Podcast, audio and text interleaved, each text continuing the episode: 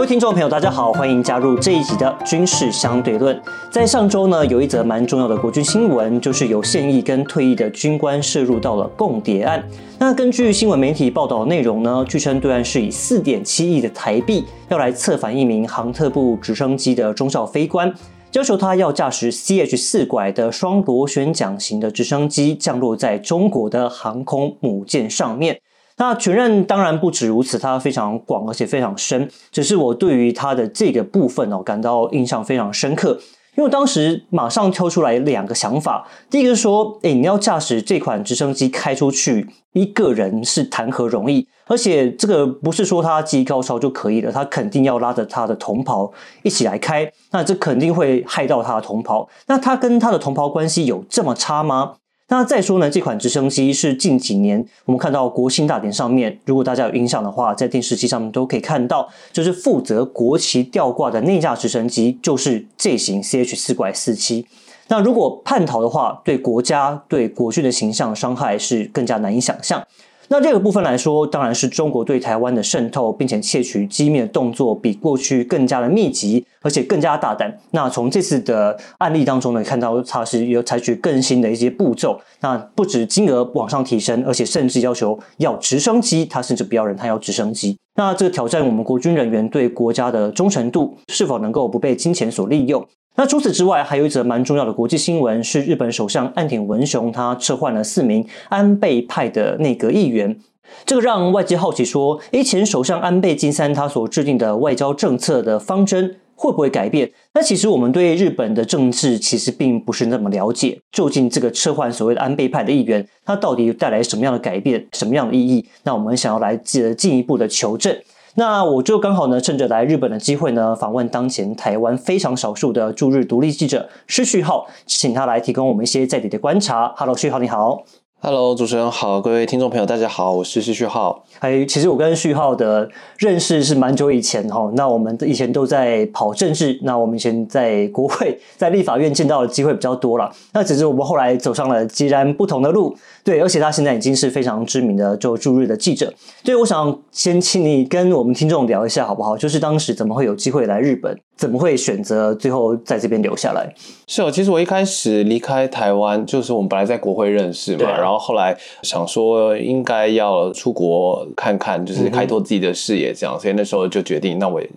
要离开台湾，然后那时候选择日本，因为也比较近。对 对对，因为距离的关系。对对对，距离当然也是，然后就是觉得日本蛮有趣的，是一个国家，我相信很多人也这么认为，就蛮喜欢日本的。确实，一开始来的时候是这样，然后我一开始来的时候，其实很单纯，就是来打工度假。就是那时候想说，利用离职后的一段空档，一年的时间，让自己有一个休息的时间，这样子，所以来打工度假。就是一年的时间过去了之后，中间就开始接到，就是台北、台湾这边有一些公司有意愿说，是不是问我可不能能能不能留在日本，然后。帮他们做就是采访的工作，采访报道的工作，所以有时候说好，那我在这边试试看，所以我就留下来日本。所以日本程度超好，日文程度应该也没有。哎，但一开始来打工度假的时候，说实话真的不太会讲。然后当然后来一年时间过去，日常生活对话什么慢慢学习。然后后来真的进到开始采访工作的时候，当然是花了很多时间。就是包括你自己要精进日文，然后因为采访工作上面需要用到的日文也不是那么容易，比较比较精深的一些字，对对对，就是可能专有名词，或者是你很常可能在新闻报道上会用到的词什么的，然后或是针对议题可能不同，你必须要去学。不一样的领域的用词之类的，对，那个是花了蛮多时间，对啊。但不过因为现在来到这里大概五年的时间了，就比较熟悉一点了。五年哦，哇！所以你不觉得跟日本政府人员，像我自己采访经验，就是跟日本政府官员用的字眼，跟一般平民用的字眼好像又不一样。对，真的非常不一样。因为日文当中有所谓的敬语哦，就是说你在跟不同的人讲话的时候，讲话的这个用词就会不一样，嗯，而且是完全不一样的词。例如说，我在跟主管或是跟我的同事，然后跟比我小的晚辈讲话的时候，我可能三种不同的。呃，文法或者说三种不同的境遇哦，所以一开始要学习这件事确实蛮困难的，尤其是你遇到那种政府官员的时候，你必须要很尊敬的，例如说我们可能用您之类的，对我们来说就是一个很有礼貌的，但可能对他们来说，可能包括动词各种我们会觉得蛮生硬的啦。对啊，对对。那后来你说，因为有台湾的媒体希望你能够留下来嘛，所以你现在跟多少台湾媒体有这些就是合作的一些机会？是我目前主要是采访新闻的话，是主要 for 那个台湾的欢语新闻，就是我会帮他们采访一些在日本的呃一些时事，或者是一些呃最近蛮多是观光民生方面的新闻也做嘛。因为最近超多台湾对，因为最近真的超级多台湾人，我在疫情中已经两三年都没有看到台湾朋友了，然后。从去年底开始看到台湾人，就走在路上开始听到台湾人的中文，就觉得对，就觉得哇，好怀念哦。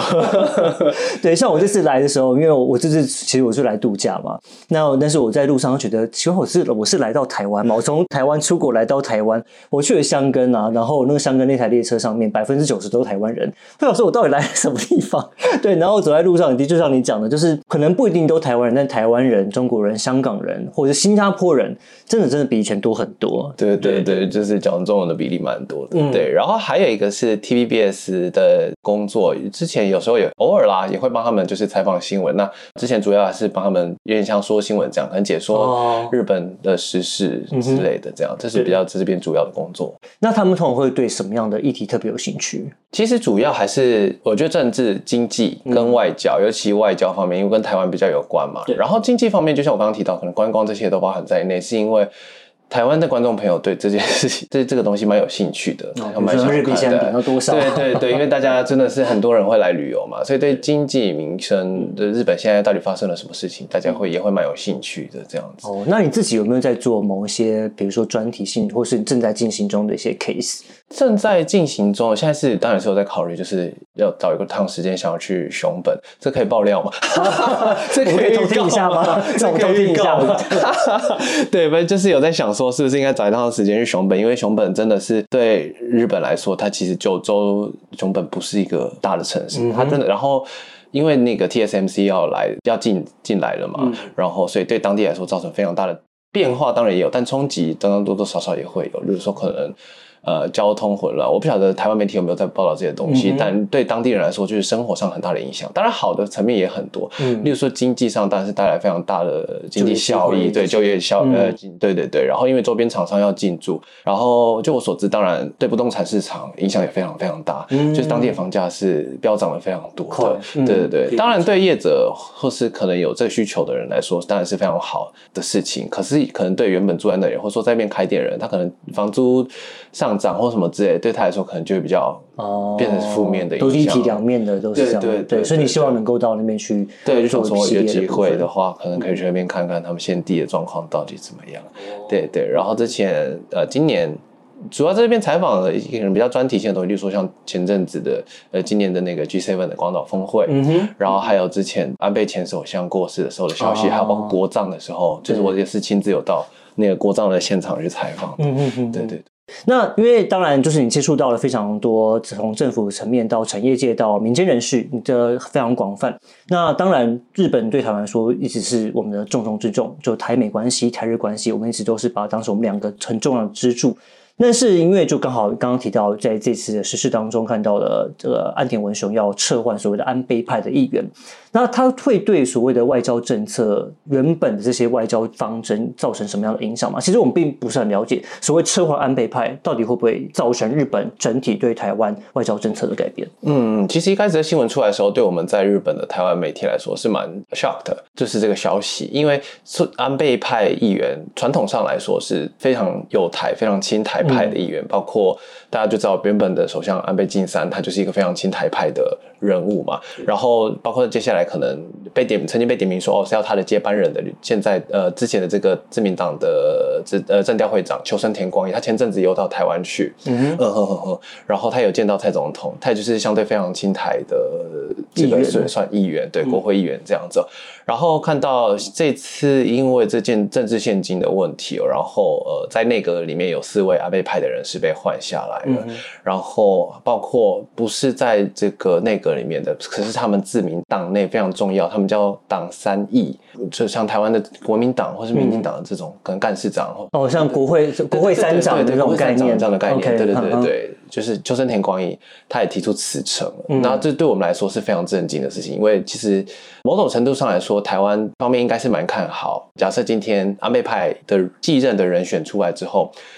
他可以继任的话，当然对台湾来说是一个很大的力度，因为他是本来就是相对有台派的。可是如果他现在从这个包括执政党里面的重要干部被拔除，或者说从内阁里面被拔除，是多多少少会影响到接下来跟台湾的关系。不过另一方面，现在的日本的官房长官松野博一，他也是安倍派的嘛，然后他也离开了嘛，那接下来继任的是。林方正就是之前的日本外务大臣。那之前其实他在接任外，之前在接任外务大臣的时候，其实大家就有在谈论说，其实他就是比较亲中派的人，是这个大家也都知道。嗯，那所以也也也有一些声音会觉得说，哇，那接下来官方长官又又变回林方正，是不是？嗯，对台湾政策上来说，会不会有些影响什么的？但我觉得整体来看，其实大家也不需要太过于担心，因为自民党终究他还是自民党，他并不会因为说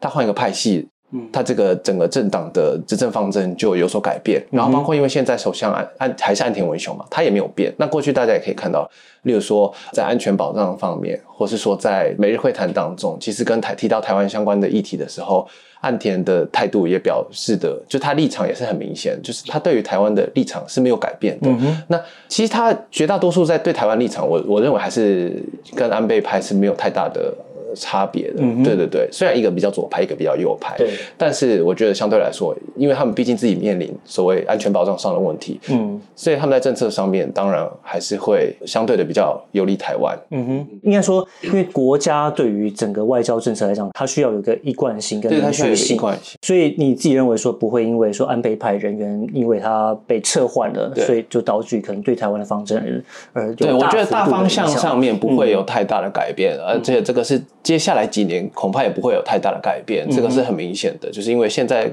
东亚局势就是这个样子。嗯对日本来说，它不可能有做太大的更动，包括它接下来可能在自卫队的部署上面，然后在防卫的相关工作上面，他们的部署这些都不会有太大的改变。这个是我觉得可以确定，就是接下来这几年。那你自己的观察说，那现在日本到底怎么定位中国的这个角色？像美国，他们就直接把中国定位为最大的战略竞争对手嘛，就是所谓的，就对以军方来讲，就是所谓假想敌。那以日本来讲，中国到底是一个什么样的角色？反正他们对中国定位当然不是像美国这么这么对立的，对对对，因为日本一向的风格就这个样子，他并不会很明显，就是很明着说我跟你要对杠或什么之类的。那对中国当然也没有，因为中国对他来说，其实他们还有一个部分是很大的，是就是他们经济上还是有很大程度是依赖中国的，所以他也不可能说哦，我就跟你中国就是要对着干或是干嘛的，这也不可能。然后中国叫什么呃什么历史悠久的邻国还是什么盟友，反正就是有一个这样的名字。I'm sorry，我我现在对对对，我没有办法，我记不记得那名字。对，对他们来说是有这样子的定位的。OK，对对对，但是它并不会像美国就直接把它定位为一个竞争，不是完全不是，因为就是毕竟地地缘关系上，中国就是在他的隔壁，然后在经济关系上，确实他们也蛮大程度是依赖中国的。嗯哼，所以跟美国态度是完全不一样，只是说因为他们确实现在也面临到一些危机，就是安全保障上危机。所以他们在安全保障上面的部署，他们还是必须要有所准备。只是，例如说像他们的防卫白皮书等等的，我觉得他们在用字遣词上就会特别去斟酌，不要太过于对对，太过于刺激。对，因为像因为我们一直都知道，是前首相安倍晋三他提到的台湾有事就是日本有事嘛。那当然也看到了，确实包括了日本他们的一些军队的一些部署调整，包括在他们的西南诸岛，就是我们所谓的冲绳岛屿这边，他们有一些新的一些驻军的加强。在前一阵台湾也一直都。讨论到了包括这冲绳这边呃的一些安全的一些问题，但是以你自己的观察，整体来说，日本他们对于台湾有事，或是对可能会有爆发战争的这个风险。政治人物跟一般民间的想法是一致的，还是是有落差的？嗯嗯嗯，我认为一般民众的想法跟日本政府的想法还是有一定程度的落差的哦。因为台湾有事，当然这件事情对日本人不管政府跟人民来说，谁都不想看到，这是这是这是确实的。但是，就是说，像我自己这前前阵子在 G7 采访这广岛峰会的时候，尤其那个地方是广岛，曾经发生过战争、源源爆的地方，其实当地的民众是非常非常反对战争的。对他们说，打从出生骨子里就是一个反战的一个对的情绪这样子。所以那时候我们去采访的时候，我们会表态说，我们是台湾记者，我们想问一下，就是您对于就是可能那时候当时有乌克兰，那泽伦斯基也来了嘛，俄乌战争的事情，然后包括了对台湾有事民众的想法，其实蛮多人。对于就是这种战争的想法，是我我觉得我只要反战，我只要打着反战的口号，就是可以得到和平。然后，例如说他不希望政府，因为现在日本政府也希望增加防卫费的预算，对，或者是说跟其他东南亚国家。比如说提供相关装备，对，比如说菲律宾对，他们提供非常多的装备，对对对，像这些，他们也提供装备。但对一般民众来说，他们会认为这件事情某种程度上是在刺激战争的可能性，嗯哼，对，有点像在挑衅这样子的意味哦。所以他们会认为说，其实政府不应该琢磨在于防卫费这件事情上面。在当时候，岸田在提防卫费预算要增加的时候，其实遭到蛮大的反弹的。这比例大吗？蛮大的，其实真的蛮大的。当然，我觉得一方面也是因为对他们，那是他们纳税钱嘛，嗯。也就是说，我今天要花我纳税钱，可是你你不是用在立竿见影的地方，而是一个防卫费，而那个地方可是你可能用了之后，可能有可能是引引起战争的原因之一。对他们来说，他们是非常不乐见这件事情的。嗯，对。当然，这件事情我事后访问学者之后，学者也认为说，其实这样的说法是蛮有点过度于和平主义，就是说你今天在面临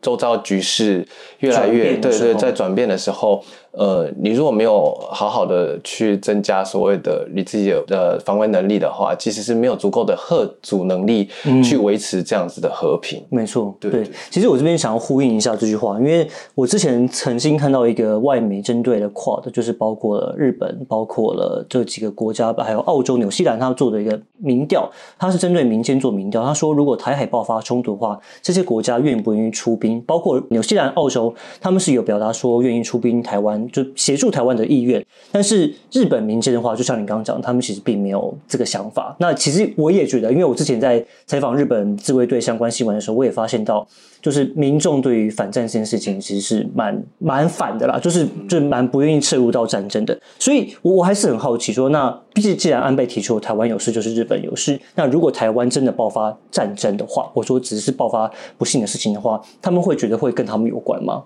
我想补充一个，就是。日本他们有一个词叫做“黑瓦ボケ”，和平痴呆或是笨蛋的意思，就对。那是因为他们一从战后二战之后，他们就一直处于非常和平的状态。那他们周边，他们当然不需要像台湾这样子，一直或是像南韩这样子，一一直必须要在一个武装的状态之下生存。那日本他们长期又经过所谓经济泡沫什么之类的，其实他们已经很久一段时间没有。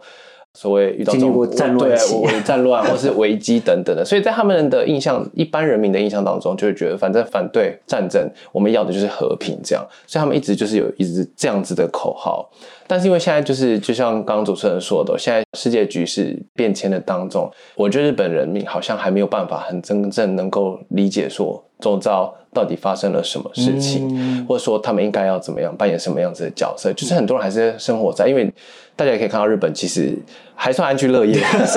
就大家真的过得蛮好的。然后他们也不需要真正说啊，有一天飞弹会不会打过来，所以他们才会有一个这样子，就是呃和平的痴呆的和和平的笨蛋这样。他们就是每天就过得非常就满足的生活，非常和平的生活。对他们来说，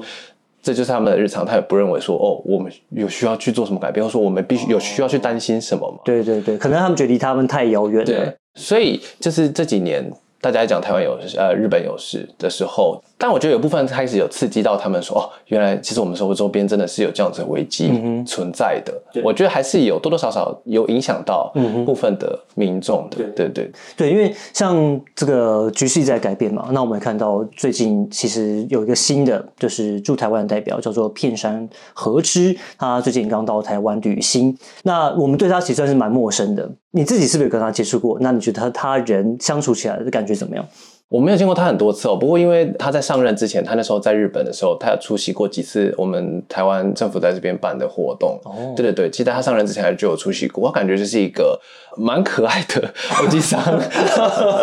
其实他是一直是很笑脸迎人的方式，他中文也很好。啊，这中文很好。对对对，他中文很好，因为他之前曾经在中国待过蛮长时间，他在北京留学，然后后来去过美国留学。OK，然后在他在外外务省时间，我记得长达四十年了，就是他在外务省也服务很久，是非常非常资深的。然后他在之前是在秘鲁当大大使。OK，对对对对，就驻日的秘鲁大使这样。对对对，所以接下来要去台湾，其实他他自己有说，上次去台湾好像也是蛮久之前的事情的。对对对，但就是反正也是疫情前的事情。对，不过他这次来台湾。当然，我觉得很主要的部分是在台湾，就经济上面的交流。我觉得这件事情可能也是他很多呃，可能接下来蛮重要的任务。对对对，因为像呃之前全代表的时候，在全代表任内，包括像之前凤梨、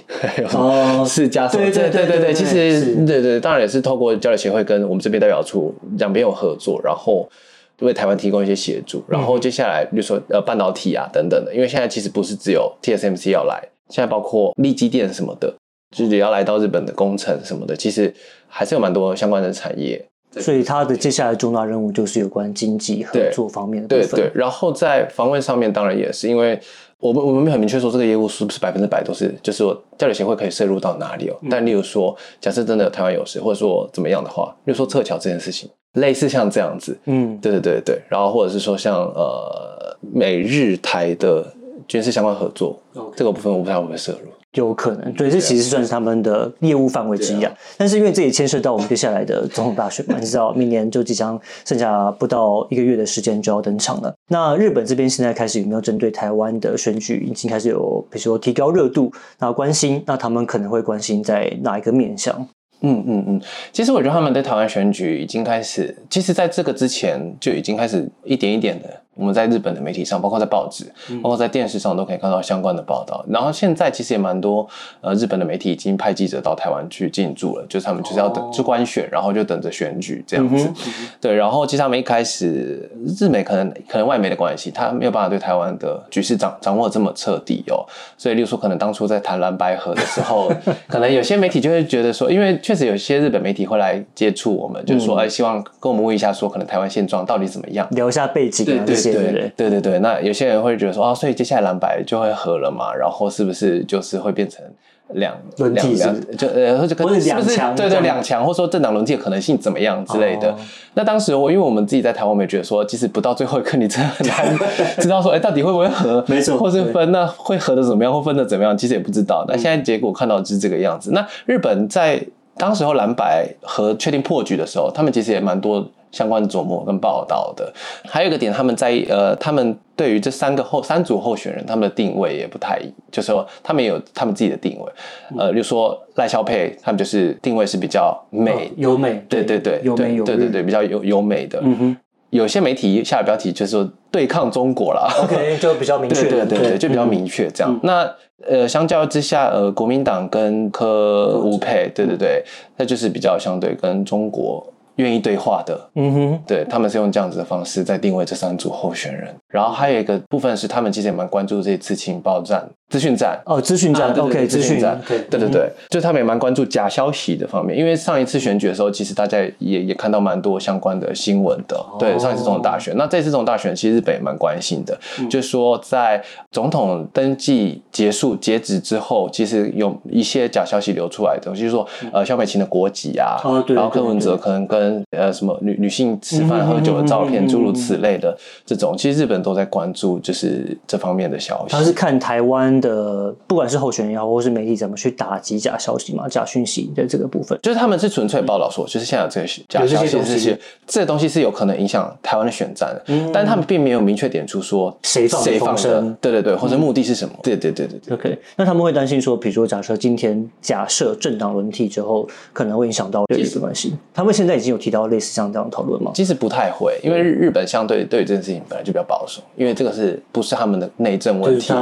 对然后我觉得日本民主性本身也是这样，包括他们政治政治上的习惯就是这样，他们不太会去评论这件事情，因为你真的不知道就是会发谁生什么事会是不是对。那假设谁当选了，然后结果你可能前面讲了什么样子的话，可能会不会影响到双方接下来的关系？哦，对 maybe 有可能，嗯，对对对，所以他们在处理这个上事情上面，包括媒体也是，其实他们是相对蛮谨慎。但你社论什么可能会有，对，就说哦，假设今天是一个比较亲中或是比较亲美派的当选的话，可能会有什么样的结果？这些分析是会有的，对但是整体来说，其实大家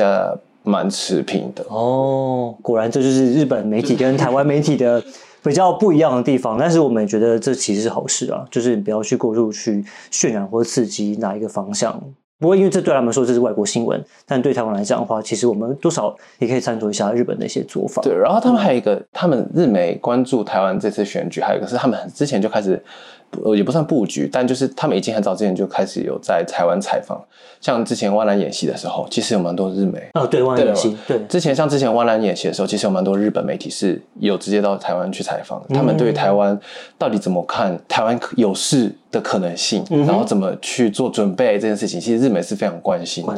对，然后甚至有媒体是直接到金门去采访，哇跑这么远哦。对对对对 OK OK，我觉得这个也是他们在关注台湾相关议题上嗯。蛮大的不一样的地方。对，就是可能又回到刚刚那个，就是台湾有事是不是等于日本有事？他们可能在媒体上面也开始注意到这个部分。那其实我们今天也关心到是说，那接下来可能哪一组候选人会不会当选？那他的外交跟国防政策是什么？那他也有可能会影响到台湾跟日本，甚至台湾跟美国、跟台湾还有国际间的关系。那我们军事相对论呢，在接下来也会呃跟这三组候选人来分别就他们的国防跟外交政策来进行进一步的讨论。那今天非常非常谢谢序号呃序号来跟我们的分享，我们非常开心能够得到来自日本第一线这个观察跟分享，非常非常谢谢序号来上我们的节目。谢谢。好，那我们今天节目先到这边，我们感谢您的收听，我是向正伟，我们下一集再见，拜拜。